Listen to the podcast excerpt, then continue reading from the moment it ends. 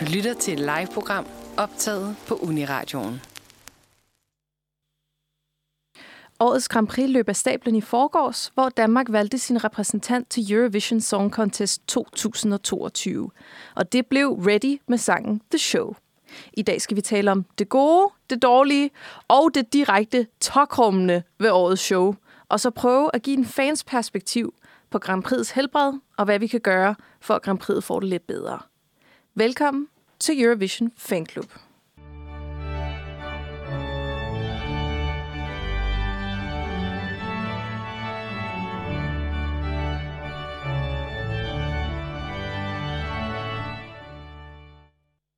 Og hej og velkommen tilbage i fanklubben sådan en mandag aften. I dag vi er samlet fire mennesker for at skulle tale om Dansk Melodi Grand Prix 2022. Og det er mig, Inge.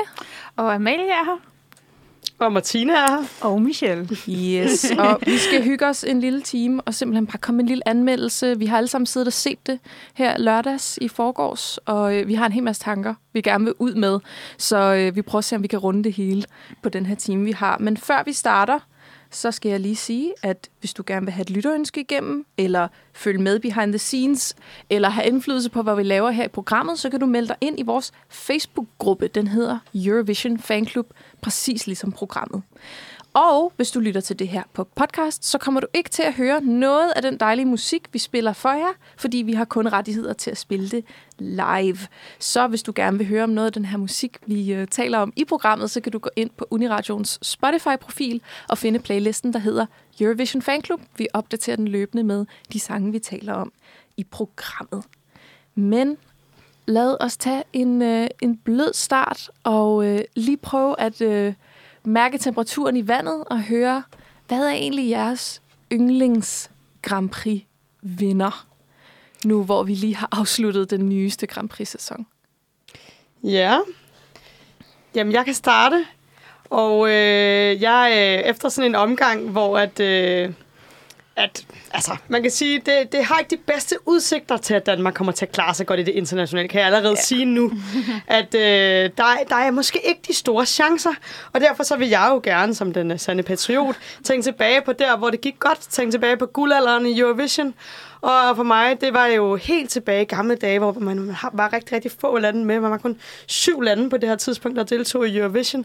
Og der, øh, der vandt Danmark faktisk øh, med dansevise i 1963, 63, undskyld, 63, 63 ja. med Grete og Jørgen Ingemann. Øh, var der ikke kun syv med? Eller jeg skal der var syv med i den første, den første udgave, men altså Danmark kom faktisk først med anden udgave, så ja, der var det jo allerede øh, mere end syv. Men Sandt. ja, der startede syv. Det var jo sådan, at, at Danmark jo ikke nåede at sende deres bidrag ind, så det nåede ikke at med på den allerførste. det var lidt ærgerligt. Typisk dansk. Ja, det var lidt ærgerligt. Men uh, den her dansevis, den er jo en, en sand uh, ven af programmet. Den har vi også lavet vores uh, julesang Husk at synge den til jul. Husk ja. at synge den til jul. uh, og så er den jo bare skide smuk og har altid været en af mine yndlings. Så uh, dansevise, det synes jeg, vi skal høre lidt af. Yes, den kommer lige her. Yes, det var Dansevise med Grete og Jørgen Ingemann, Melodi Grand Prix vinderen fra 1963. Har, er det, har I lagt mærke til, øh, at den er begyndt at komme med Lidls reklamer? Lidl? Ja, er det rigtigt? Den er Ej, det er kun til selve lydsporet, men jeg sad og så fjernsyn, altså sad og så Flow forleden dag, mm. og så var jeg sådan, gud, deres, altså Lidls temasang er dansevise. Jeg var sådan, okay, what? Here we are. Men, men ja, det var bare lige sådan sjov. Er Lidl ikke tysk? Jo. Tysk, tysk Mærkeligt, men jeg tror, de, jeg, tror, de prøv, jeg tror, de har taget den for at gøre Little til dansk discount, fordi ja. de kan godt lide dansk, eller hedder discount i Danmark. Nu er vi i Danmark, ja, så har vi en dansk sang. Præcis, bare en lille fun fact. Griner. Nå, jeg skal lidt længere frem i tiden for at finde min øh, yndlings Grand Prix vinder. Jeg, øh, men samtidig lidt old school, fordi min yndlingsvinder er faktisk den fra 1995. Og det er Aud Wilken med Mols til Skagen. En, en lidt dansksproget, lidt danscentreret, i det den jo også vælger to danske steder i sin titel. Og så er den jo faktisk skrevet af Lise Kappel, som også skrev Only Teardrops, så vidt jeg husker. En, en stor jo, Grand Prix-sangskriver, der har haft mange succeser øh, siden da. New Tomorrow har hun også skrevet. Ja. Så øh, en, en klassiker for Lise Kappel tilbage i 95. Den er lidt indadvendt, lidt 90'er øh, mørk, og det nyder jeg rigtig meget, at der også er plads til det i Grand Prix'et. Lad os prøve at tage et lyt. Yes, og det var Aud Wilken med fra Mols til Skagen, vinderen fra 1995. Altså, synger, er det ikke noget med, at hun synger, hun synger silkelaner, gør hun ikke? Jo. Og jeg føler lidt, at hun er, sådan den, øh, hun er lidt den fortidige, øh, hvad hedder det, de der piger der, hvad nu de hedder, de der. Tjekker, hvad der ligger under dine. Sukkerchok. Sukkerchok, selvfølgelig. Ja. Nå, jeg føler, at hun ja. er fortiden sukkerchok. Den rigtige fortids sukkerchok.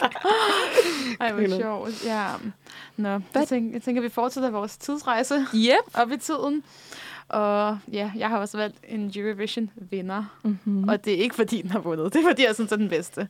Og jeg har valgt Only Teardrops med Emily the Forest. Yes. Jeg har sådan to meget store favoritter, som ligger meget lige, som er Only Teardrops, og så er det sådan som mig med Should Have Known Better. Men jeg vil nok, hvis jeg skal vælge, pege på Only Teardrops. Mm-hmm.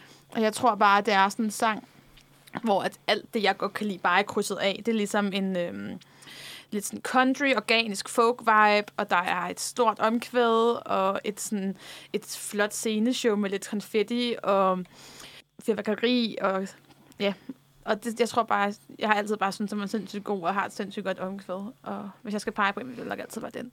Yes. Ja. Lad os prøve at tage et lyt her, hvis du allerede har glemt den. Det er Only Teardrops med Emily the Forest. Yes, det var Emily the Forest med Only Teardrops, Dansk Melodi Grand Prix vinder i 2013 og vinder af Eurovision 2013. Og jeg vil godt sige, at jeg holdt på den hele vejen. Fra de første 30 sekunder, som man hørte af dem inden Dansk Melodi Grand Prix, der var jeg sådan, det der, det er min favorit. Folk snakker jo også om, at det er fløjten, der gør det. Mhm. Mm-hmm. Altså sådan, der er Ja. nogle elementer, som bliver ved med at gå igen for Eurovision-vinder. Bare tag og fløjte. She had it all. Og Så- et godt omkvæd, og det er altså det vigtigste. Ej, den er sige. rigtig god. Den ja, er den er rigtig god. god. Også meget, virkelig, god, virkelig god stemme også bare. Altså, Mm. ja, nå, hvad med dig, Michelle? Jamen, øh, vi tager lige et lille skridt tilbage fra 2013 okay. og springer tilbage til 2005 øh, til Jakob Svejstrup med Tænder på dig. Og oh. det er... Jamen, øh, hvad minder den sang mig om? Det var dengang, jeg begyndte at kunne finde sange på YouTube. Altså, apparently I'm old. Øhm, og jeg sad og søgte på YouTube øh, med min veninde Sofie, og vi fandt de sange. Og så minder øh, Tænder på dig mig faktisk om en øh, god, men også sådan lidt øh, mixed tid i London, hvor jeg var lige flyttet til London, og jeg talte rigtig meget engelsk, og savnede bare virkelig at tale dansk, og så lyttede jeg virkelig meget til Tænder på dig. Mm. Så øh, det er i hvert fald en af mine favoritter. Oh. Ej, det er virkelig smukt og virkelig, virkelig dansk ja. Og nationalromantisk. Ja. Ej, er det dejligt. Nå, lad os lige høre noget. Jakob Svejstrup med Tænder på dig. Yes, det var Jakob Svejstrup med Tænder på dig. Dansk Melodi Grand Prix vinder fra 2005. Ja, og lidt en af de sange, som jeg synes bliver eksponeret sådan mest fra Dansk Melodi Grand Prix, og en af dem, som man kan høre på floor, og som, hvis man snakker med folk, så fremhæver de den. Mm, ja, altså, jeg var jo også ude til øh, det her program, som var sådan corona-programmet jo over dem alle. Fællessang for Danmark øh, med Nå, Johannes, øh, hvad hedder han nu? Johannes Lang- Langkilde. Langkilde, ja. Langkilde, og, ja, og folk var ligesom ved at, at, at brække sig over at se Philip Faber på det klaver, ikke? Men, øh, men til, til sidst, fordi man var så fucking træt af corona. Ja. Men øh, der var det her jo en af de sange, som, øh, sange, der blev spillet live, øh, jeg var ude og se det som sådan en koncert i Frederiksberg Have, tror jeg det var, hvor at, øh, at øh, den her den altså blev valgt, og Jakob Svejstrup selv var ude at synge. De havde bare lavet den om, så den var super dårlig. De havde lavet sådan en mærkelig version af den, hvor jeg også var sådan, øh, ah, det kan I ikke gøre. I kan ikke lave den om, så god er den ikke. Ej, men det er så ærgerligt, fordi jeg mener faktisk, at jeg så ham i fjernsynet, apropos det der med fællensang, hvor at han indrømmer, at åh, det er også blevet lidt en, i gås og en plage for ham, fordi at han bliver kun ligesom altså, sammensat med den sang, Mm, mm, og han er ja. lidt træt af det, fordi at, altså, han er også bare musiker, men lige der under corona, der var han sådan, okay, nu tager vi den. Men når man har et hit, så må man altså også stå inden for det hit, altså. Yeah. Vi andre kan jo godt lide Så må man lave et nyt hit, ikke? Ja, Især når det, er et- når det er et Grand Prix-hit. Det kan vi da godt stille os inden for. Mm. Nå, men helt lige inden vi kommer til den store anmeldelse af Dansk Melodi Grand Prix 2022, så skal vi lige have rundet nyhederne. Og vi har en stor, fed nyhed i dag, og det er, at The American Song Contest, det amerikanske islet til The Eurovision Song Contest, har offentliggjort sine artister og sine værter. Hvis man ikke allerede ved det, så uh, skal vi have en amerikansk song contest her i løbet af marts, hele vejen frem til maj. Jeg er ret sikker på, at det bliver afgjort ugen før Eurovision. Jeg mener, det er mandagen inden semifinalt. Ja, det er lige før. Øhm, og de skal simpelthen finde America's uh, Best New Pop Song, Song Hit, et eller andet af deres tag, tagline. Og uh, det er Snoop Dogg og Kelly Clarkson, der skal være værter for programmet. Som hvis lige har ændret navn til et eller andet mærke. Der er mange, som er sådan Kelly ej, hun hedder ikke Preston, men et eller andet mærkeligt. Det vil jeg så Så godt. hun, øh, ja, hun, øh, hun sløjer for det der klakson. Nå, sorry, det var bare lige en Ja. indskydelse. Underligt, men... Øh, og lige her i sidste uge, der offentliggjorde øh, de alle artisterne, der skal repræsentere øh, de 50 stater, plus fem territorier, plus øh, hovedstaden, som jo er sit eget distrikt. Og øh, det lange af det korte er, at man kender ikke rigtig nogen af dem. De er alle sammen lokalt kendte eller ukendte, nye, opsprungne artister, øh, men de er allerede alle sammen fra stedet, de repræsenterer øh, som en gennemgående trend. Det største navn, der er med, er helt klart Michael Bolton, som skal repræsentere Connecticut, mm. øh, hvor han er fra. Øh, man kender måske øh, Michael Bolton fra øh, Can't Live If Living Is Without You, uh. og When a Man Loves a Woman, og så videre øh, fra 90'erne. Og så har vi også en anden stor 90'er-artist, der skal repræsentere Alaska, og det er Jewel som øh, jeres forældre måske kender. Jeg var lige inde og google hende og høre nogle af hendes sange. Jeg har, jeg har ingen idé. Alle hendes største hits er fra sådan 1995. Jeg, jeg ved slet ikke, hvad der foregår. Mm. Men øh, hvad er jeres forventninger til programmet? Har I, har I tænkt jer at se det? Jeg vil vildt gerne se det. Jeg ved bare ikke rigtig, hvor, hvor man kan se det henne. Ja, jeg ved, det bliver distribueret af NBC, som jo er et amerikansk selskab, og de har eksklusive rettigheder på det, som dem, der producerer det. Øh, men jeg har endnu ikke fundet hverken deres streaming eller nogen europæiske kanaler, der vil sende det. Udover SVT. Ja, det De svenske. søde svenskere, som selvfølgelig gerne vil have endnu mere Melodi Grand Prix. Mm. Ja, så de har købt rettighederne, men der kan man godt komme mm. ind i en problematik med, at når en kanal køber rettigheder, altså en offentlig tv-kanal, såsom DR, hvis de nu køber rettigheder til at vise et eller andet program, så køber de det kun for licensbetalere. Mm. Og det betyder jo, at hvis vi gerne vil se øh, et program på svensk tv, som svensk tv har købt rettigheder til, så skal vi være svenske licensbetalere. Ellers så skal vi tænde for det på vores fjernsyn, hvis man har sådan et. Eller altså, hvis man er, hvis man er Hvis rigtig hacker, live. mm. hvis man er rigtig hacker, så kan man også øh, bruge en VPN øh, og logge på en server, der er svensk, og så snyde sig ind den vej. Ja, jeg har prøvet at ja, ligesom hacke mig ind på amerikanske kanaler så mange gange, og det lykkes mig endnu. Så sådan, hvis der er nogen derude, der er til det, så giv lige Jeg skriver lige en, en en, sms. en DM Ja. eller sådan noget. Men generelt, jeg har det som sagt meget mærkeligt med den American Song Contest, fordi jeg tror måske også, det er, fordi jeg er erklæret Europapige, og jeg elsker etno, øh, altså, ja, etnologien i Eurovision og alle de kulturelle særpræg og sådan noget, og jeg føler bare, at det bliver endnu en American Idol X-Factor-ting, hvilket måske i sig selv også er okay, og vi har snakket om, at ja, Eurovision blev også dannet for at øh, samle Europa. USA har om noget indrigsbrug for at blive samlet, mm. men åh, jeg bliver bare lidt træt af det. Men jeg synes bare, at, øh, at det er ret fedt, hvis, men det kommer helt sikkert an på, hvordan de tager den op. Fordi hvis nu, at øh, Texas for eksempel tager den, kører den all, og, øh, hvad hedder det, helt ud med at være totalt Texas-agtig, og sådan øh, kører ud med, med country vibe, og, og øh, altså, at de ligesom tager det kulturelle, kulturelle præg, der er i hver stat, og kører den meget ud, fordi så tror jeg, det bliver ret spændende for en europæer, som jo nogle gange faktisk ikke rigtig kan kende forskel på de amerikanske stater. Så det bliver en meget, meget fed måde for dem at kunne vise det, hvis altså de regner med, at de overhovedet vil have, der er andre end dem selv, der ser det. Det ved jeg ikke. Det håber jeg i hvert fald. Ja. Jeg tror for mig kommer det til at handle meget om, hvor, hvor gode sangene er. Altså simpelthen det musikalske niveau. Om det er nogle hits og nogle sange, der reelt vil ud og, og vil noget. Mm. Jeg tror bare ikke, der vil være så stor mangfoldighed. Altså ikke ligesom for eksempel, øh, når Armenien sender en sang kontra Holland. Mm. Altså, Nej. det bliver ikke så Nej, det, bliver, bredt. det bliver jo spændende at se. Altså, mm. Ja. Jeg tror, at øh, amerikanerne har virkelig brug for det her. Øh, det er et meget splittet land, og jeg tror, at de kunne bruge en amerikansk sammenhængskraft på samme måde, som Eurovision giver også en sammenhængskraft. Mm. Og så tror jeg også, at man ikke skal undervurdere, at øh, måske ser vi Amerika som en samlet kultur og en samlet blok, men det er utrolig anderledes, hvad der sker i Washington versus hvad der sker i Hawaii, eller Alaska, eller Puerto Rico, mm. eller New Mexico, og så videre. Og jeg tror, vi kommer til at se rigtig mange unikke amerikanske genrer, såsom country, rap, øh, måske også noget latin musik. Jeg tror faktisk, det bliver ret diverst. Mm. Øh, også selvom det ikke er europæisk. Ja, altså jeg vil sige, jeg, jeg tror, du har ret, Inge, at, at der bliver noget spansk, der bliver noget country og sådan noget der. Det eneste, der for mig kunne hive den øh, konkurrence virkelig meget op, det er, hvis jeg ser noget Native American. Så bliver jeg rigtig glad. Øh, men ellers så er jeg bange for, at fordi at ja, vi siger noget latino, og vi siger noget, altså det, det bliver bare reggaeton i mit hoved. Men det kan Mm. også være, at jeg bliver proven wrong, og det Ja. bliver rigtig godt, så sådan, let's see, men øh, mine forventninger er ikke så høje. Jeg synes, det er lidt ærgerligt i hvert fald, at de artister, der er blevet afsløret, ikke sådan, at de store navne. Der var ikke nogen, man sådan rigtig havde hørt om. Og det, Andet det Michael synes- Bolton. Ja, lige præcis. Så, altså, ham havde jeg faktisk heller ikke rigtig hørt om. Men sådan, jeg synes bare, det, det, det tyder lidt, sådan, tegner lidt dårligt for deres ambitionsniveau. Altså, Mhm. mm-hmm. at de ikke har fået nogle større navne med. Det kan være, at de kender dem, og de bare Det ikke er kommet være. helt til Europa. Det kan være. Ja. Og det, man havde jo heller ikke regnet med, at Justin Bieber og Katy Perry skulle være med. Altså. Nej, nej, fordi det gør vi jo heller ikke her. Nej, nej. Altså, vi Hvad, tager er jo heller Justin ikke... Bieber øh, med? Nej, Nå, jeg havde okay. Jeg havde ikke regnet med, at Justin Bieber ville være med. Nej, det tror jeg heller ikke. Han koster lidt for mange penge. Jeg skulle til at sige det.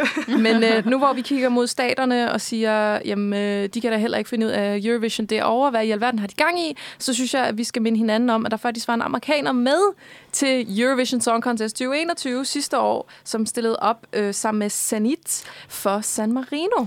Og ham har man hørt om. Ja, det er nemlig rapperen Flowrider. Man Og det var kender m- ham måske fra Blow My Whistle Baby og øh, så videre. Det var. Blow my whistle, baby. Can you blow my whistle, Ja. baby, whistle, Ej, den er god. baby. Er det ham? Banger. Ja. Ja, ja. Og det er hans største right hit. Round. Ej, Right Round. Nå, vil jeg sige. ja, det vil Right jeg sige, Round. hans største. Ja, Og jeg Low? Åh, ja, ja, ja, ja. Low er hans største hit. Men Right Round er bedst. Men nu skal vi høre hans, øh, hvor han havde et gæstevers i øh, Eurovision for San Marino i 2021. Den hed Adrenalina, og I får den lige her. Ej, den er seriøst fed, den sang, synes jeg. Altså festfed i hvert fald. Ah, ej, jeg blev rigtig glad, da den, da den kom så lavt og fik så få stemmer på seerne. Jeg var sådan, yes, den var ikke det, altså, den var jo stor favorit. Jeg var sådan, Ja, ja. endelig så blev det sådan bevis, at den ikke var populær. Øh, ej, Flowrider, han sad der og mistede ansigt. Ja, det var så sjovt. Det var sådan, også lidt sjovt, fordi at han nemlig bare troede, at han bare ligesom skulle vise sit ansigt, og så ville de få topkarakter, og så ville de vinde. Hvor bare sådan, no Ja. mate, sorry, welcome to Europe. Altså. Jeg skal have sangen i orden. Det er virkelig sjovt. Hvad hedder det? Bare kort, det her snakkede vi lige om i, i pausen, at øh, det her med USA er et, et ret spændende emne, som jeg også synes, vi kan tage op senere i radioen, fordi at øh, USA, det USA gør lige her ved at efterligne Eurovision, det er jo, at de øh, jo på mange måder rigtig gerne vil være i Europa. De er sådan, har gennem historien været enormt misundelige på, at vi hver især har alle vores unikke historier øh, og kulturer, som, som stammer helt tilbage fra oldtiden, hvor vi kan hvad hedder det, drage på de referencer, hvor USA's referencer går lige præcis tilbage til, at englænderne de ankom til USA og begyndte at, at tage mere og mere land. Og så var det, Michelle, du sagde det her med Native Americans, ja. Ja. du godt kunne tænke dig at se dem.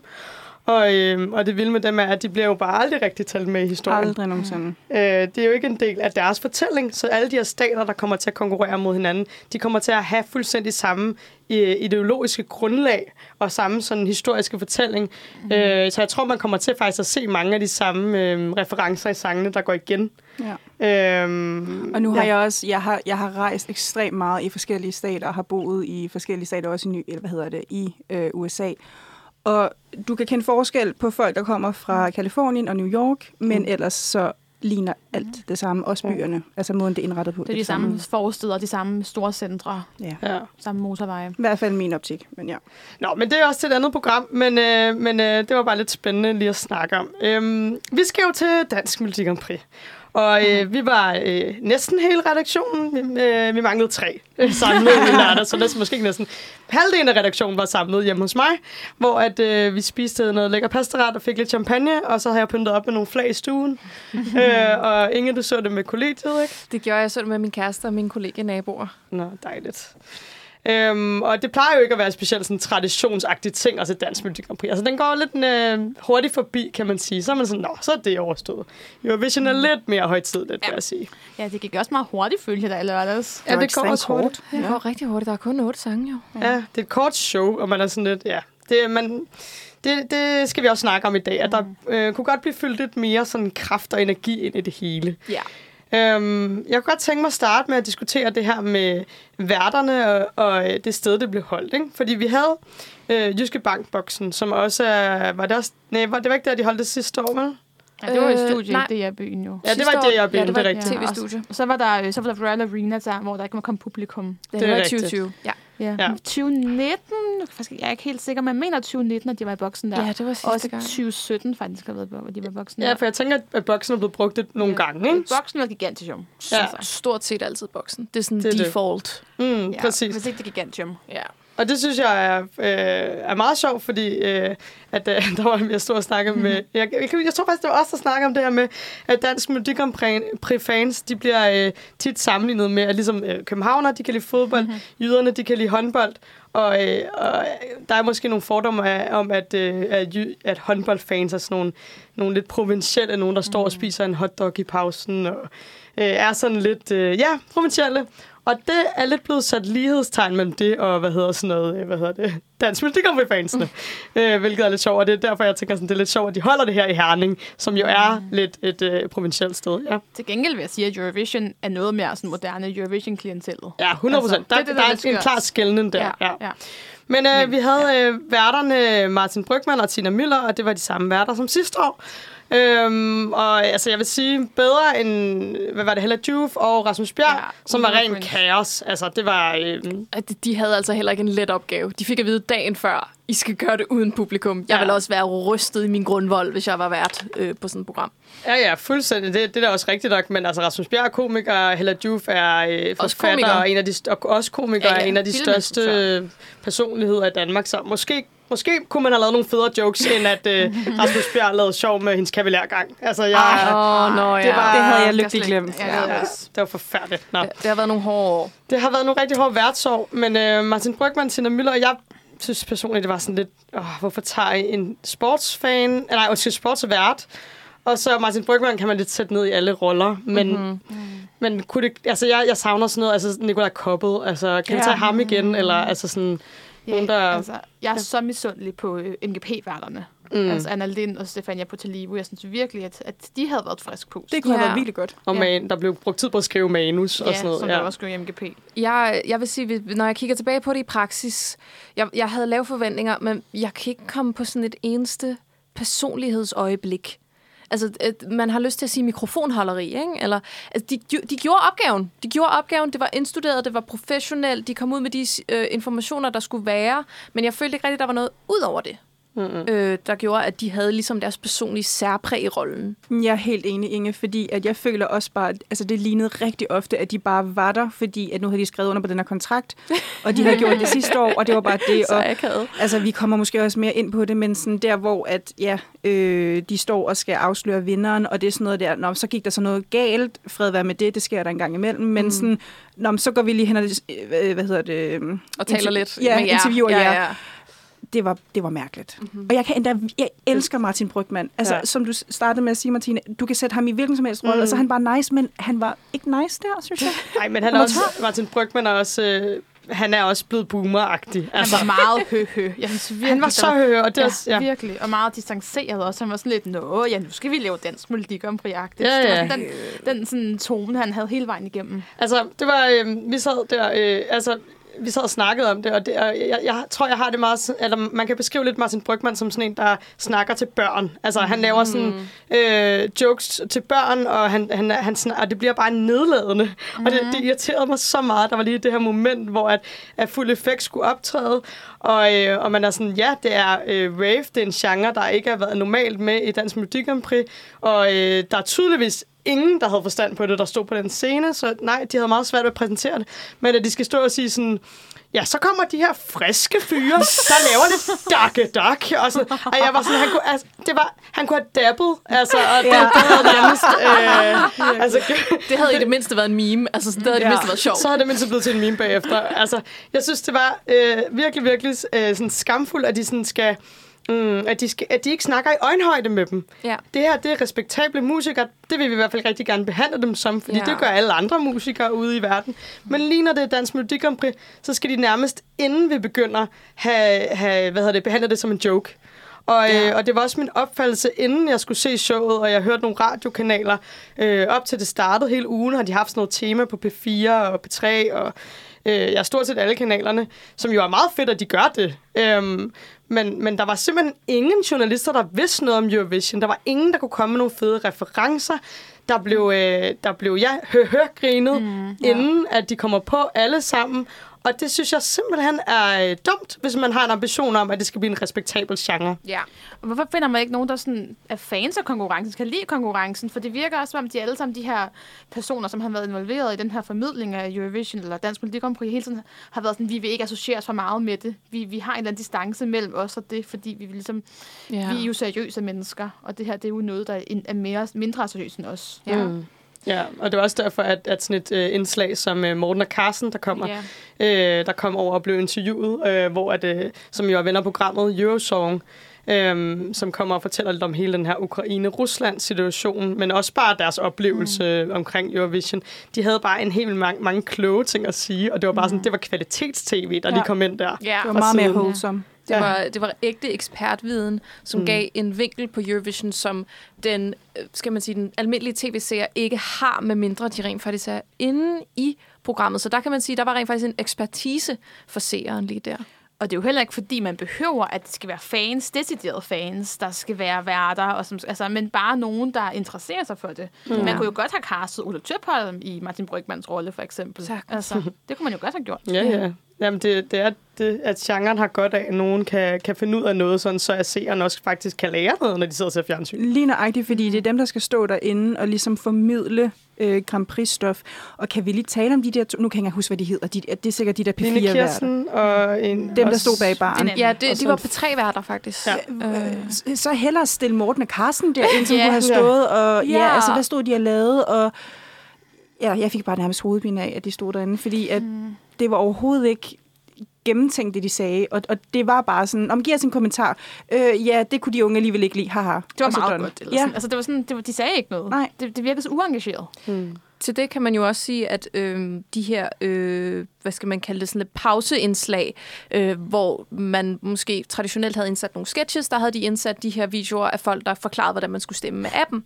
Øh, og man kunne se, at det var videoer, der var taget med deres øh, telefon, deres selfie-kamera, og det var, øh, hvis man ikke allerede ved det, jeg ved det kun, fordi jeg ser en hel masse øh, det er licens tv, øh, så ved jeg, at det var folk fra sådan Hus til Halsen og Hammerslag og Løvens Hule, altså fra DR-programmer, ja, Ja, cypher. som øh, de lige pludselig... Jeg, jeg gætter på, at der er nogen, der har skrevet til dem og sagt, hey, kan du lige hurtigt tage din telefon frem og filme øh, en 5 minutters video om, hvordan man øh, stemmer på appen, og så gør det lidt festligt og lidt sjovt. Ja, det var festligt og sjovt, og det var informativt, men det var også bare sådan, hvorfor er ham her fra Løvens Hule i gang med at forklare det her til mig? Det havde instantly været bedre, hvis de havde sagt, lad os skrive til nogle gamle Grand Prix-vinder, lad os skrive til nogle kæmpe Melodi Grand Prix-fans, lad os skrive til nogle Eurovision-profiler, lad os skrive til nogle øh, sangskriver, anything. Hvorfor skal håndværkeren fra hus til halsen stå og forklare, hvorfor man skal stemme i? Øh, Det føles som om, det bare var det letteste, fordi de allerede ligesom var tilknyttet DR, og man havde alligevel kontakten til dem, og så kunne man lige skrive til dem. Og jeg tror, det var det samme tilfælde med P3-værterne. At det var derfor, de stod bag disken, og ikke Morten og Carsten. Det er, fordi de allerede er inde i hulen, og det er det letteste ligesom at sætte dem til det. Jo, men altså også bare det der med sådan, jeg synes, det er fint nok, at de laver et eller andet fuldstændig ligegyldigt indslag, hvor man siger, hvordan man stemmer. Men hvis der så var noget, der kunne køre kontra og være klogt også, altså kunne man forestille sig, at der sad nogle mennesker og kommenterede foran, som jeg netop vidste noget, en eller anden form for sådan, folk, der ikke skal dømme, men bare siger noget fedt om det, altså ved et eller andet om det. Nogle dommer, altså ligesom man i Vild med Dans har nogle dommer, der sidder og giver point og fortæller, hvad er godt og hvad er dårligt. Det synes jeg kunne give et ret, et ret fedt element. Altså sådan en åben jury nærmest. Eller På en sådan eller anden noget. måde. Det kunne da godt være. Det var bare noget, jeg lige tænkte over. Men det plejede man også at have. Det- Vi havde jo ikke farvejury hverken i år eller sidste år. Det er blevet afskaffet. Men når man havde farvejury, så gik de faktisk ned værterne mellem sangene og sagde, hvilke overvejelser har I lavet i forbindelse med jeres pointafgivning? Og så siger de, jamen vi synes, det er spændende, der er en diversitet i genre. Og så kommer de med de der ekspertudsagn, som, som du savner. Men det har man jo så afskaffet til fordel for folkets stemme. Men bliver det ikke sådan lidt et... et øh, ja, bliver det ikke sådan lidt et børneshow? Eller et, jeg, jeg har det sådan lidt... Det, det kan man sgu godt gøre bedre. Det kan man Ja. godt gøre lidt... Øh, lidt øh, det kan man godt gøre med, med et højere niveau, synes jeg. Der, der er hårde toner herinde i fanklubben i dag, mm. Men jeg kan i hvert fald sige, at jeg var meget glad for, at der var live-publikum igen. Øh, det er jo første gang i to år, 21 og 2020, der måtte vi gå dem for uden, men der var jo altså fyldt derinde, og de var simpelthen så glade, og jeg kunne jo høre dem, de klappede jo med allerede, når sangene startede. Altså, det var virkelig varmt lokale, så det vil jeg gerne sige tommel op for, at man Mm. fylder Jyske Bankboksen, i stedet for bare at gøre det i et studie, fordi det er lettere. 100 procent. Ja. Men helt sikkert, jeg er enig i en, øh, Inge, men derfor synes jeg også, det var endnu mere absurd, at de havde samlet alle deltagerne på den der lille ø, hvor at de sådan stod ret meget krammet sammen. Og jo, det er nice, fordi så kommer ja, de, de stod hinanden. skulder om skulder. Ja, det var mærkeligt for mig.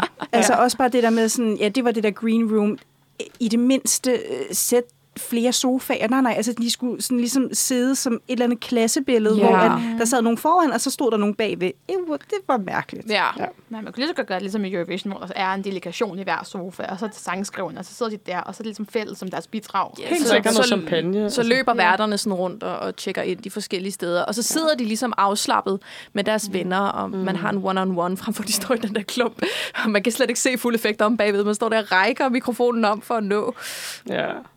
Ej, men jeg synes, at, øh, hvad hedder det, øhm, der, hvad hedder det, Fyr og Flamme, øh, vennerne fra sidste år, gik på scenen og startede det hele. Og, og, der, og det her publikum, live-publikum, gik helt amok, og der var, altså, det er et mega fedt sceneshow. De har ild på scenen jo, og de har et vildt fedt lysshow. Der kan man virkelig øh, fornemme den der professionalisme professionalisme, som man savner i nogle af de andre elementer. Men der var jeg virkelig sådan suget ind. Da det begyndte, så tænkte jeg, gud, bliver Dansk Melodi Grand Prix et vildt godt show i år? Ja, det var virkelig godt. Det var sygt godt, og sådan, de er bare rigtig dygtige fyr og flamme, mm. og har den der sådan, virkelig fået en masse øhm, begejstring fra befolkningen allerede. Ikke? Ja. Og jeg lagde mærke til, da de ændrede teksten Ja. i andet Ja, vers. ja, ja, ja. Og altså bare super charmerende og super passende til showet, og throwback til, når man rent faktisk så Eurovision. Ja. Øh, Finland-referencen ja, elskede jeg. virkelig godt lavet. ja.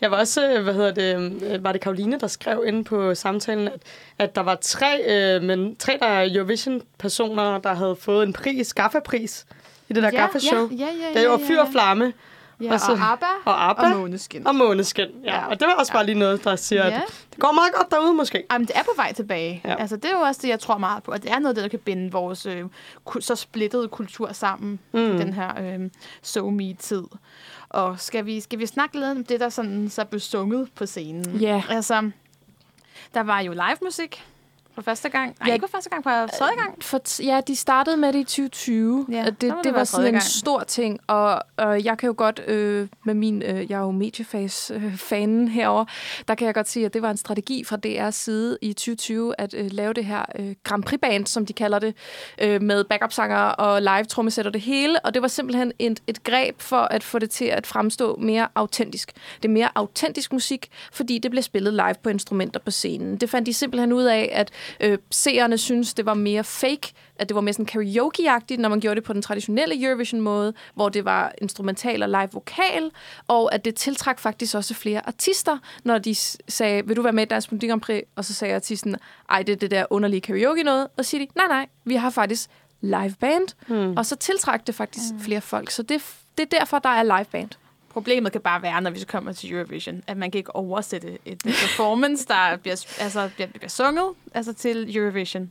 Men det synes jeg allerede ikke, man kunne til Dansk Melodi Grand Prix. Mm. Jeg synes, det var kun de stille sange, det virkede til. Mm. Øh, og der virkede det til gengæld virkelig godt, øh, at man havde sådan en helt akustisk ting, men lige så snart man skulle op i tempo, og man skulle lave noget, der bare var lidt elektronisk og lidt produceret, mm. så kunne man bare godt høre, at det var øh, live musik.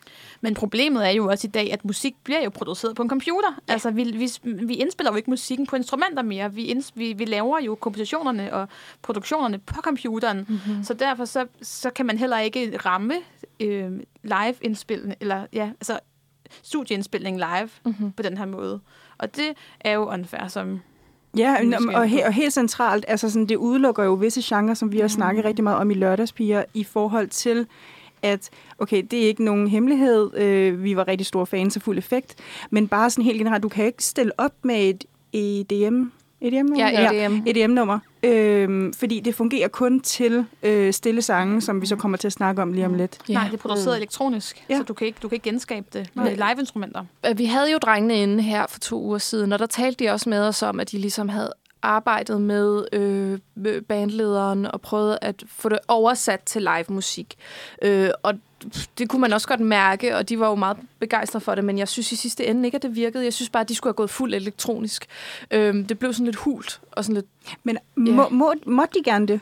Jeg er ret sikker på, at de gerne måtte, Nå, men jeg tror måske, det havde været lidt akavet, at- bandfolkene bare stod med hænderne på deres instrumenter og ikke Ja, lavede noget. Altså, de er 100% blevet opfordret til at Ja, tage det live tror jeg. bandet. Det tror jeg. det er så ærgerligt, fordi at, altså, det gjorde dem bare overhovedet ikke nogen justice. Nej, slet ikke. Men det skal vi jo også Ja. snakke om lige lidt. Det er jo lidt med at kunne lave noget backing track, eller et eller andet, lave en kombination, fordi problemet var jo, at man ikke kunne få nok bass på. Ja. Altså, og bassen er jo det, der værd, det nummer, vil jeg sige. synes jeg. Men, men kan vi sådan meget kort diskutere, sådan, fordi at jeg er 100% med på den der forklaring med, at det bliver mere autentisk, Inge, og det ene og det andet, mm-hmm. men hvorfor vælger man at gøre det på DR, når man ved, at når de kommer ned til ja, det. Eurovision, Det er det. Så skal de alligevel lave det om? Ah, Der vil jeg sige, at vi skal huske, at øh, reglerne til Eurovision og reglerne til nationalfinalerne har ikke nødvendigvis noget med hinanden at gøre. Men Vi må lave, hvad vi vil i vores nationalfinal fuldkommen. Det er bare først, når vi sætter det videre til Eurovision, at det skal køre med deres regler. ja, det giver bare ikke mening. Nej, det virker bare lidt fjollet. Mm. Fordi det skal jo være, det er jo en form, det er, nationalfinaler er jo bare en form for sim, ekstra semifinale. Ja. Altså hvis man skal skære det ud, så...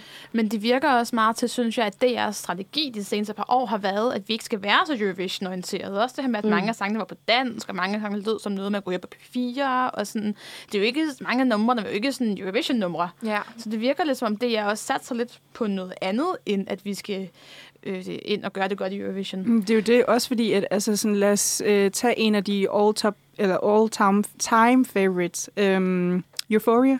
Mm. Det ville du heller kunne spille på live. Det havde været en katastrofe, Det er jo det. hvis man skulle have sat Ja. ja. uh, four-piece band hen over det. Men jeg kan også se, at de har jo lavet den der forsidshistorie med, øh, skal totalt ændres til Eurovision, bryder reglerne. Og jeg er sådan, det er 25 år siden, at vi sidst havde live musik Ej. til øh, Eurovision. Derfor er det ikke forside nyheder, at øh, vores Eurovision-repræsentanter ikke skal spille på deres instrumenter live. Ærligt talt, venner. Kom nu ind i kampen. Men det er musikalsk ikke demokratisk. Det er udemokratisk at prøve at opfordre til en bestemt genre. Det synes jeg virkelig, det er. Og hvis vi gerne vil... Jeg er jo en af dem, som elsker niche-sangene i Ja. uh, Eurovision. Jeg elsker, at Eurovision bliver større end bare pop. Um, så hvis vi gerne vil ind og omfavne det, og omfavne rap-sangene, og rent faktisk få noget god rap og noget god uh, ja, rave, så, uh, så skal vi sgu også omfavne, at, vi, at, at, de, at der skal være plads til de andre genrer, Ja. synes jeg. Øh, før vi øh, begynder at starte med sangene, så vil jeg bare gerne lige starte med at sige, at det var en virkelig underlig startrækkefølge, de havde valgt mm. oveni. Mm. Vi startede med en ballade, øh, som vi skal til at tale om lige nu, og vi sluttede med en øh, late night bodega-sang, øh, akustisk guitar, Hvor fyren var lidt træt. hvor fyren var meget tøj. Jeg kan godt forstå, at han havde ventet længe på at komme på scenen, ikke? Men det er fuldkommen det modsatte af, hvad man gør til Eurovision. I Eurovision, der er hovedreglen, du starter højt, mm. og du slutter højt. Fordi så vågner man, og så får man lige sat øh, energiniveauet. Men øh, når vi tager den her med Patrick Dorgan, så starter vi jo i utrolig lav energi. Og øh, man starter sådan lidt søvndysende, og venter egentlig stadig på, at showet begynder, når øh, Confessions kommer ind og tager den første mm. op-tempo-sang. Men problemet er måske også lidt, der er ikke sådan bare den store, den tydelige slutsang, eller den tydelige åbningssang. Så kunne det være Confessions, men sådan, mm. der var ikke den der, der kunne slutte med et brag. Så skulle man have åbnet med Morten Philipsen og sluttet med Confessions. Hvad med fuld effekt? De kunne også have været en åbner eller en slutter, synes jeg. Jeg synes bare, det var underligt, at, at de tog den gode formel med op, ned, op, ned, altså up-tempo, down-tempo, men de gjorde det bare omvendt, hvor man starter og slutter down-tempo, i stedet for at starte og slutte up-tempo. Ja, start nummer to er jo notorisk kendt for at være en stille ballade, Ja, fordi virkelig. den altid skal være kontrast til en øh, energifyldt sang nummer et. Men mm. i stedet så valgte de at starte med øh, Patrick Dorgan, og vinden suser ind. Og jeg vil bare gerne starte med at sige, at det her det var en kæmpe overraskelse for mig. Den mand, han er fantastisk til at synge live, og jeg synes virkelig, at det passede godt med livebandet. Altså, han røg lige smørhullet på, han. hvad de egentlig søgte efter. Det var dansksproget, øh, det var live-vokal, det var liveband, det virkede som en stor ballade. Jeg synes, den skulle have været nummer to eller tre. og det sagde Patrick Dorgan også i sit interview, inden han startede. Han var sådan, det er virkelig underligt, at jeg skal starte. Men jeg, det var faktisk en kæmpe overraskelse, og jeg håbede faktisk, den kom i superfinalen. Jeg Ja. synes, det var virkelig kvalitet. Men Han, han brændte fuldstændig, eller han, han kom igennem på scenen, og man har jo lyttet til, hvad hedder det, sangene på Spotify inden, og der har jeg bare tænkt, ja, whatever-agtigt. Sådan, jeg har ikke, ikke engang lyttet ordentligt efter. Men på scenen, det fungerede godt. Han var rimelig djøfsk, altså sådan, han, han så sådan meget CBS-agtig ud, hvilket var sådan lidt, ja. Og blå baggrund, lidt ikke? Ja, præcis. Ja, Ja, det sådan, så der må godt være lidt mere farver, når man altså, optræder i Melodi Grand Prix. Mm. Men det var en god sang. Jamen, ja. Ej, jeg synes faktisk ikke, den er så god. Jeg har det jo meget sådan, hvis sangen ikke er god, så er det lige meget godt løfte live, men altså, det er jo også bare min holdning. Hvis mm. det er sangen, det kommer ind på. Så jeg synes, det var godt, at den ikke kom nogen vegne.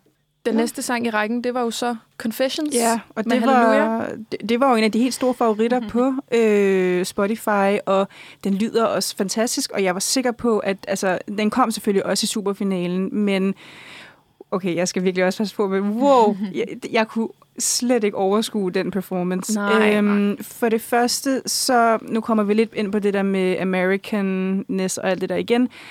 Jeg synes jo, det er ikke fordi, man ikke må, men altså sådan hvis du skal give dig ud i den genre, så skal du have en kraftfuld stemme. Ja. Øhm, og det havde de ikke. Men okay, fair enough. De prøvede, og de gjorde det sikkert respektabelt af det ene og det andet.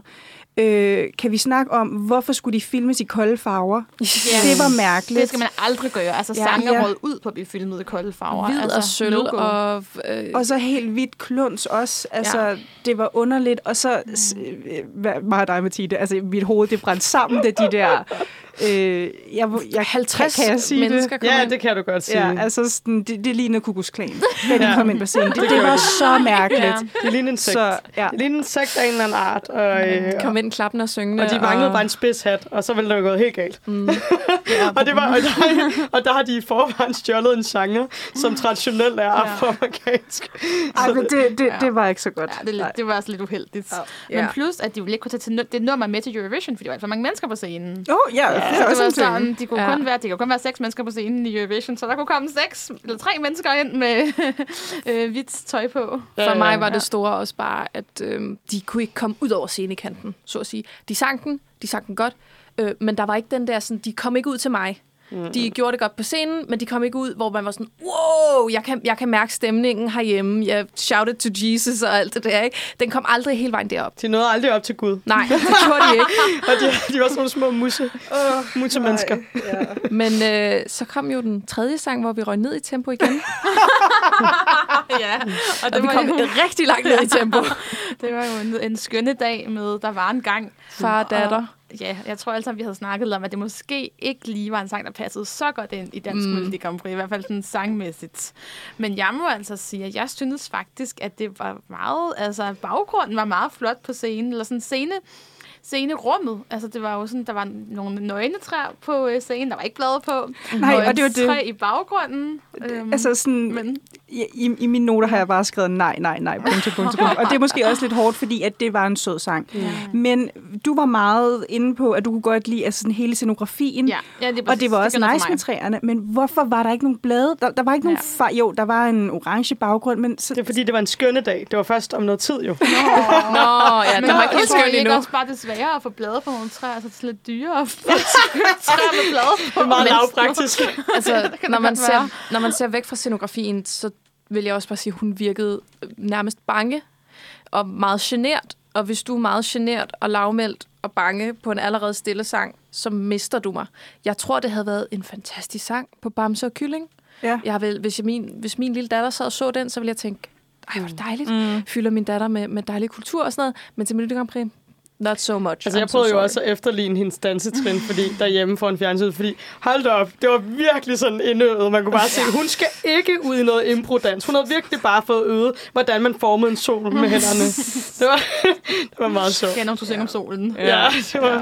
meget cute.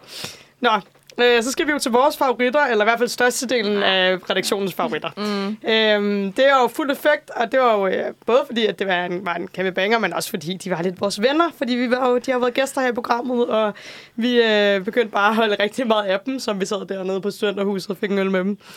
Øhm, Altså, jeg havde så store forventninger, og jeg tænkte, nu kommer I bare ind, og nu giver I bare et kæmpe chok til alle de øh, seere derude, og er sådan, okay, det her kan Dansk Melodi Grand Prix også finde ud af. Det kan vi, det kan vi også klare, ikke? Øh, skubber lidt til genren.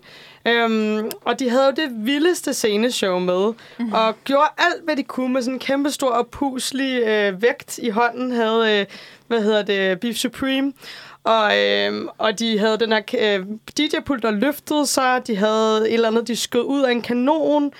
Øhm, men som vi sagde, som du sagde, Michelle, øh, det, det var ikke det elektroniske værdigt, for den her bass kom bare ikke igennem. Nej. Og det havde de brug for, og deres Ja. stemmer var også for lave. Altså Ja. sådan, Ja.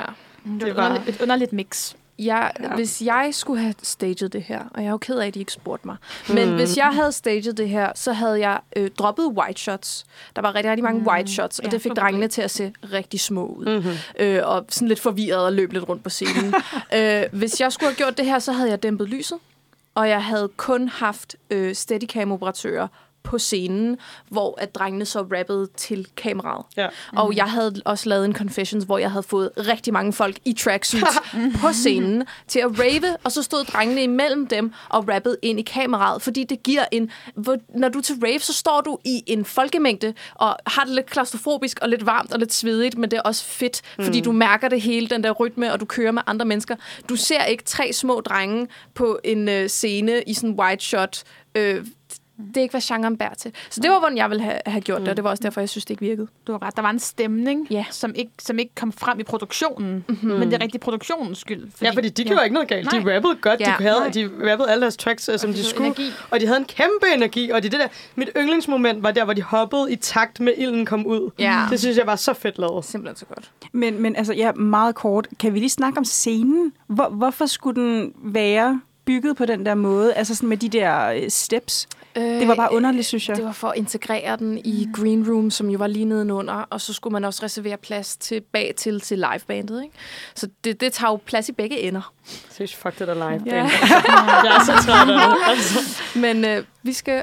Jeg har også lidt problem med, når scenerne bliver for åbne. Fordi så kan det næsten sværere at skabe et rum på scenen. Og jeg Ja. synes, det var for åbent og for meget ud i publikum. Og sådan, det var svært at få stemning på scenen. Apropos mm. de der wide Ja. shots, som du lige snakkede om, Ja. ja. fordi at du, de var nødt til ligesom at lave de der wide shots for at vise, hey, vi har bygget den her. Men ja, det fungerede ikke engang for Morten Philipsen heller. Nej. Og heller ikke for Confession, på trods af, at de var 40 mennesker på Man, scenen. man bliver meget ensom og lille i sådan en white shot, og det passer nærmest kun til ballader, fordi mm. der er man alligevel alene på scenen og skal bære den ene menneske. Nå, vi skal videre til sang nummer 5. Josie Eleanor og Jack Warren med Let Me Go. Jeg vil sige, at det her det var aftenens største overraskelse. De havde virkelig gennemført øh, deres sceneshow, det der blå og orange koncept, contrasting colors. Øh, Jack Warren var fantastisk på vokal. Han kunne virkelig bære den sang. Og så er vi halvandet minut ind i sangen, og så skifter vi over til, med, til Josie, som er en dejlig ung pige, der sagtens skal synge, men hun var øh, igen meget lav og indadvendt og genert og måske også lidt bange. Så øh, altså, han gjorde det rigtig godt, og desværre så kunne hun ikke helt følge med. ja. Øh, og det tror jeg også var lidt med i, hvorfor de ikke øh, vandt. Men det var faktisk nogen, vi ikke rigtig havde tænkt skulle videre til superfinalen. Overhovedet ikke. Men øhm, jeg har bare lige et spørgsmål. Hvad, hvad er det med folk og stuer på scenen? Det er så dansk. Jeg synes, det var så dansk at have sådan en gammeldags tv-stue med øh, tv'et på hjul og en sofa Tænker- og sådan noget. Tænker du ikke på postkortene fra sidste år? i Det, jo, jeg tror faktisk måske, jeg tænker Basim Ja. egentlig. Men, men ja, det var mærkeligt. Men øh, den overraskede også mig vildt meget, og jeg var også glad for, at den faktisk også altså, ja, kom så langt, at den kom på anden pladsen og sådan noget. Øhm, men øh, jeg skal være ærlig. Det eneste, jeg kunne tænke, da jeg sad og så det der sceneshow, et, jeg undrede mig over det der med stuen på scenen, men jeg tænkte bare amerikansk valgkamp. Fordi jeg, det kan godt være, at jeg måske har en anden form for sådan opfattelse, men for mig var det blå og rød. Nå. Og det var bare sådan, ja. Det er rigtigt. Ja. Men jeg vil til gengæld sige, at nu snakkede vi om, at Fuld Effekt måske ikke var så gode til at skabe in- intimitet på scenen, og det var de jo rigtig gode til. Det var Det var det de. var nemlig rigt- altså, det var nemlig sådan meget øhm, altså close-ups af dem, og der var der var ikke alt det her, hvor man så hele scenen på én gang, white shot, som du snakker om, Ja. og, sådan, og det, fungerede rigtig flot visuelt, og det, det var tænkt rigtigt, og det er lidt sjovt, at man ikke sådan har, der ikke har været mere sådan lighed i produktionen der. Mm-hmm. De, måske de har været gode til at bede om nogle gode skud. Ja, men øhm, Så er vi videre til sang nummer 6. ja, lige præcis. Øh, Morten Philipsen, Happy Go Lucky. Øh, en, en fyr, som jeg havde ret høje forventninger til, og som faldt, da jeg hørte sangen på Spotify, men kom virkelig meget op, da jeg så øh, finalen i lørdags. Ja. Jeg synes, han klarede det rigtig godt. Mm. Jeg havde faktisk sat ham lavest Ja. i min top 8, Okay. hvis man havde læst vores indlæg inde på Uniradioen. Altså, jeg havde sat ham allerlavest. Og det var, fordi jeg synes, det var simpelthen så tamt og så ligegyldigt og så safe. Og så gjorde han det faktisk sådan meget charmerende og sådan mm. lidt funky og sådan lidt varmt, Ja. når han endelig var på scenen. Og Helt det var, sikkert. det var en dejlig overraskelse. Han havde sådan en Bruno Mars, øh, altså sådan et udtryk. Ja. Øh, det var Ja. ligesom, og så havde han også lidt sådan en afstoppet skjorte, og han havde retro-viben, som Fyr og Flamme kørte sidste år. Mm-hmm. Og så, gav han, så var han nemlig lidt sådan lidt, han, øh, han, han var lidt sådan flirtet med publikum. Ja. Ja. Og det klædte ham rigtig meget, fordi man havde indtil videre bare set ham som sådan lidt stiv i det, føler jeg. Mm. Så nu, øh, han, han fik lidt øh, lave skuldre, og det blev en helt anden sang. Ja, Og meget og markant. jeg, jeg kan huske, du reagerede meget på, for han havde, han havde ændret en eller anden, hvor han sådan, au, Ja, ja. han, sagde, han sagde sådan et eller andet, øh, Ja, ja, det gjorde, det gjorde noget godt. Ja, man tænkte sådan lidt, kom den her videre til superfinalen? Altså, Nej. man, man overvejede Ja. det faktisk Nå, ja, lidt. ja, Ja. Men, det- ja, det gjorde Det den gjorde så den ikke. jo så ikke, Nej. nej, det, nej. Men det var nok på grund af sang. Hvis Han havde haft en bedre sang, så tror jeg godt, han kunne være kommet Ja. længere. Han var i hvert fald en rigtig god live performer. Han så meget skuffet ud, Nå. da han ikke kom ud. Men nogen, der kom langt, Ja. og faktisk vandt showet, det er jo øh, Ready med The Show. Ja. Ja. Sang nummer syv. Sang nummer syv, pigegruppen, punk, pop, pigegruppen, der har lidt, altså meget, lægger sig meget i, i tiden og har referencer til Måneskin, at de er blevet sammenlignet lidt med. Ja, i hvert fald, Lidt øh, meget måske. Ja, Ja. ja. så et band med fire personer, der har mollet frisyrer, mange af dem. Og, Og, og det er jo måske bare altså, moderne lige for tiden. Mm. Men nu kigger jeg på jer to, Inge og Amalie. Vi har lavet et show om plagiat. Ja. Er der plagiat i den sang? På hvil, til hvem? Det var... Øh, jeg kunne høre det, da jeg hørte den. Det Ja. er New Tomorrow med A Friend in London. Ja, der er lidt, og der var faktisk også nogle andre, der sammenlignede med, nogle, med, med en helt tredje sang, eller en helt anden sang, Mm. øh, så jeg inde på sådan en Facebook-gruppe, så jeg ved ikke, om der er noget om det, eller også har de bare fanget en lyd, som er bare mega normal i Eurovision. Jeg tror altså bare, det er fordi, at den melodistum, der er meget generisk. Mm. Mm. Fordi at New Tomorrow var også uden en masse plagiat, dengang den deltog for 11 år Ja. siden. Så det må være Og derfor. omkvædet er catchy, og det er nice, og det er også derfor, altså da jeg hørte sangen, der var jeg bare sådan, ja, den er egentlig jævn god, som jeg plejer at sige. Mm, men ja. Jeg er utrolig skuffet. Og øh, ja, det må jeg simpelthen bare sige. Jeg havde, jeg havde lyst til at slukke lige så snart øh, vi fik superfinalen. Det, Nej, er jeg det var sådan, det var bare tre. Øh, det var bare ikke særlig godt. Øh, men øh, jeg, jeg vil sige, fedt, at de kommer med en anderledes energi. Vi fik jo en lidt anderledes genre i hvert fald. Det var, hvad vi ønskede os. Øh, frem for bare det, det vante øh, Grand Prix. Øh, og jeg synes bare, at klaverballaden var alt for lang. Det tog den for lang tid at komme i gang. Øh, og jeg tror faktisk også, at de havde en fordel. Dels i, at de var næst sidst. Det er en rigtig, rigtig god startrækkefølgeposition.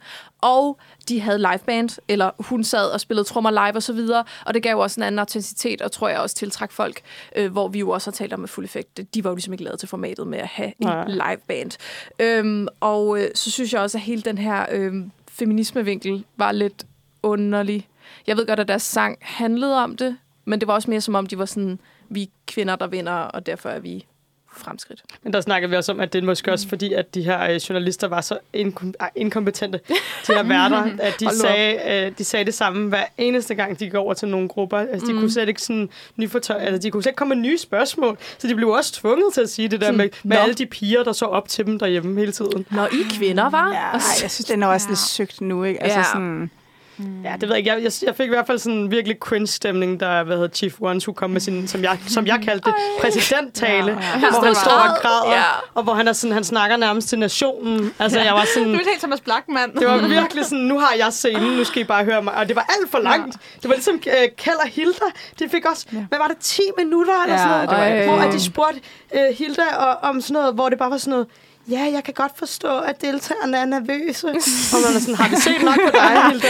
Ja, men apropos uh, Chief One, vi snakkede jo om, at han lavede en Philip Kirkorov. Fordi at det var bare Ja. sådan, okay, ja, vi ved godt, du har lavet og produceret sangen og whatever, men sådan, ja, meget lang præsidenttale, og meget sådan, hey, all eyes on me now. Det kan godt Ja. være, at pigerne lige har vundet, men det var mig, som ligesom stod bag det Jeg her. har faktisk skrevet det her og Ja. sammen med. Remy og sådan noget. Ikke? Der, kan man, der kan man jo også sige, at de har noget af en management i ryggen. Ikke? Jo, jo, jo. Øhm, Jo, jo, og så havde de så trommeslageren, som var øh, kendt for Liga, ikke? Som Ja. var øh, trommeslager i Liga. Og var trommeslager for Lunas- for Lunas og mig. Og for Sølvens Ikke mig, ja. Lige præcis. Nå, men øh, skal vi til sidste sang? Ja. Det er jo øh, den her øh, skønne mand, jeg, jeg tror, han er i 40'erne. Øh, Junker, jeg ved det ikke, det er bare et gæt. Men øh, var- ret, han er 46 år. Nå, nå, han er i 40'erne. så Junker, som, øh, som man kendte lidt før, som vi også snakkede om i sidste uge, at han har udgivet nogle af de her øh, Monster Karen, er det ikke den hedder? Nå. Og Ja. i, i øvrigt den der Havana-sang øh, fra øh, Ah, Kurs mod Det er, man Stjernekyster. kender ham fra, Ja. ja. Lige præcis. Men i hvert fald, han kommer på og, øh, og har den her sang, som falder rigtig, rigtig hurtigt lidt igennem. Jeg kunne godt lide ham, fordi han havde, den var godt skrevet, synes jeg.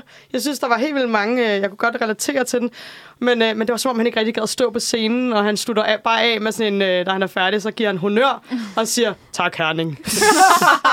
og så er han ligesom færdig. Det var sådan lidt, øh, jeg er her, fordi jeg skal være her. og Sådan, Mm. der, var, der var ikke den store sådan, stage presence. Nej, det, det kan man virkelig ikke sige. Så Nej. jeg kan godt forstå, at han faldt igennem, og den havde han måske luret i løbet af konkurrencen. Og igen en underlig, underlig sang at slutte på. Ja. Virkelig, det var virkelig sådan, som en øh, ballon, der går luft ud af, ikke? Jo, jeg skulle have sluttet med Confessions eller Morten Philipsen. Noget i den stil, ikke? Det skulle man, ja. Ja. Men, Noget, der samler folk fyr og flammer-agtigt. Præcis, præcis. noget, der havde slået igennem hjemme i stuerne. Mm. Nå, skal vi slutte af med lige at høre øh, aftenens vinder, Ready The Show? Den kommer lige her. Og det var aftenens vinder, Ready med The Show. Og en fortjent vinder i mine ører og øjne. jeg blev helt sådan hype over, hvor god jeg synes, den var, da vi hørte den nu her. Jeg synes, jeg, jeg synes det er så fedt, og jeg synes, det er, altså, jeg synes, det er fedt, at vi er kvinder altså, med. Og jeg, synes, jeg, jeg elsker jo, at snakke ud af i pausen, pop-punk. Altså, jeg synes virkelig, det er en ting og en æstetik, og jeg synes, det er rigtig, rigtig fedt. Altså, jeg er bare glad for, at Confession ikke vandt. I'm sorry. Ej, Det er var også så det lave kriterier. Ej, men ikke, det havde været pinligt at sende Ej, den det- nej, performance det kan til. Europa. Men altså, lad os lige vende resultatet lige hurtigt. Både hvordan vi kom derhen, og hvad vi egentlig kom hen til. Altså, der var de her tre muligheder. Enten så kunne man sende en sms-stemme på aftenen, man kunne stemme i appen på aftenen, eller man kunne stemme i løbet af ugen på appen. Jeg ved, at herinde, der har vi stemt i løbet af ugen øh, på Ja, appen. Ja, også på aften, men jeg fattede slet ikke det der, fordi at mm. Jeg fattede heller ikke, hvorfor det var, at okay, det bliver også meget bias, fordi at, ja, hvorfor kom fuld effekt ikke videre og sådan noget Mm. der. Men jeg forstod det ikke, fordi at de havde fået flest sms-stemmer, og De havde ikke fået flest. De var kommet i top 3 når på sms-stemmer, de var kommet i top 3 på ugen igennem. Men det er så der underligt, altså, de siger det. Men i sig Altså- selv, der udgjorde det jo kun, hvad var det, 22 procent Mm. mm. af alle stemmerne. Så når de ikke kommer i top 3 hos øh, app-stemmerne på aften, så er det klart, så ryger de ud. okay. I, i, altså, når man tager det sort-hvid i kolde tal. Ja, ikke? for de har vel bare taget, taget hver stemme som én stemme. Så en sms-stemme og en øh, ugestemme og en app-stemme tæller for det samme. Ja. Vel? Men det var bare formidlet meget underligt. Og også det her med, vi havde jo ikke kunne læse os frem til det inden showet. Det var Mhm. derfor, de bare nu gør vi sådan her. Altså, vi vidste jo ikke, hvordan de ville præsentere det. Og det var også lidt underligt det der med, at de havde hypet så meget, eller det var, de havde lavet det der nye tiltag, og nu kunne man stemme i løbet af ugen, og så endte det med kun at til for sølle 10 procent af Ja. stemmerne. Det var virkelig, virkelig let. Så, så kan man jo også stille spørgsmålet, var det nødvendigt at Nej, have det her? Skib, skib det næste år, ærligt talt. Altså, Øhm, der, de havde sikkert gjort det for at få noget mere hype omkring Dansk Melodi Grand Prix på forhånd. Men, og det var jo en god tanke, men jeg synes ikke helt, det virkede i praksis. Men der kan man jo også sige, at fuld effekt, øh, jeg var ikke overrasket over, at de var kommet i top 3 på ugestemmerne, fordi de havde faktisk betalt for at have reklamer, både på TikTok og på Facebook og på Instagram, hvor de opfordrede folk til at stemme i appen på dem i løbet af ugen. Så det tror jeg, der er rigtig mange, der har gjort. Øh, men det har selvfølgelig ikke kunne hamle op med alle de folk, der ikke downloadede appen i forvejen og bare stemte på aftenen. Det er brandærgerligt. Øh, men øh, dem, der kom i superfinalen, det var Josie Eleanor, det var Confessions, og det var Ready. Øh, og så skulle vi jo stemme igen. Jeg synes, det var de tre rigtige numre. Confessions? Ja. Ja, jeg kunne egentlig også godt lide Confessions. Det var bare Ja. optræden, der fuldstændig Ja. knækkede filmen for mig. Jeg tror, hvis jeg skulle have, jeg skulle have, hvis jeg kunne have valgt, så havde jeg sagt Josie Eleanor, Fuld Effekt og Patrick Dorgan. Ej, Patrick Dorgan, den jeg ikke var Jeg synes- god. Jeg synes virkelig, han, han fortjente det. Øh, altså, han var virkelig god live-performer, og det skabte virkelig en stemning. Og, jeg- og jeg synes faktisk, han, han fortjente det hele vejen ind.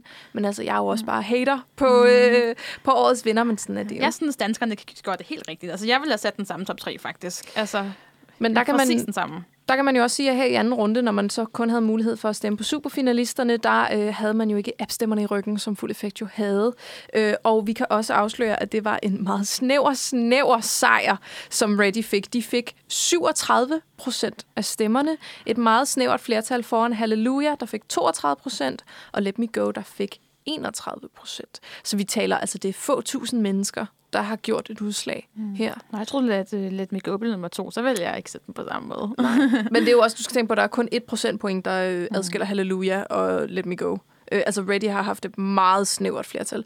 Men skal huske, at Benetton, da de vandt i 2020, der vandt de med 61 procent af stemmerne. Hold da op. Ja. Okay, der er stor forskel Det der. var også meget overlegent det år. Der var jo ikke rigtig nogen konkurrence til Yes altså i 2020. Det var jo bare den hele vejen igennem, føler jeg. Men man kan jo sige, at de har jo ikke engang kommet op over 40. Altså, de, de er jo kun et par procentpoint fra, at det stod lige. Altså, det er jo et meget snævert flertal, der har valgt de her. Men så kan man også bare sige, okay, det er måske fordi, at der så var, var, var flere gode bud. Altså, Det tror jeg ikke. Jeg, jeg, jeg nægtede at stemme i superfinalen. Nu kommer den sure bedstemor, men jeg stemte slet ikke, fordi der var ikke nogen af dem, jeg følte fortjent at blive Nå, ej. stemt på. Og jeg vil hellere have en følelse af, ej, hvor er det svært at vælge, øh, fordi det er rigtig godt, frem for, ej, hvor er det svært at vælge, fordi jeg kan faktisk ikke lide noget af det.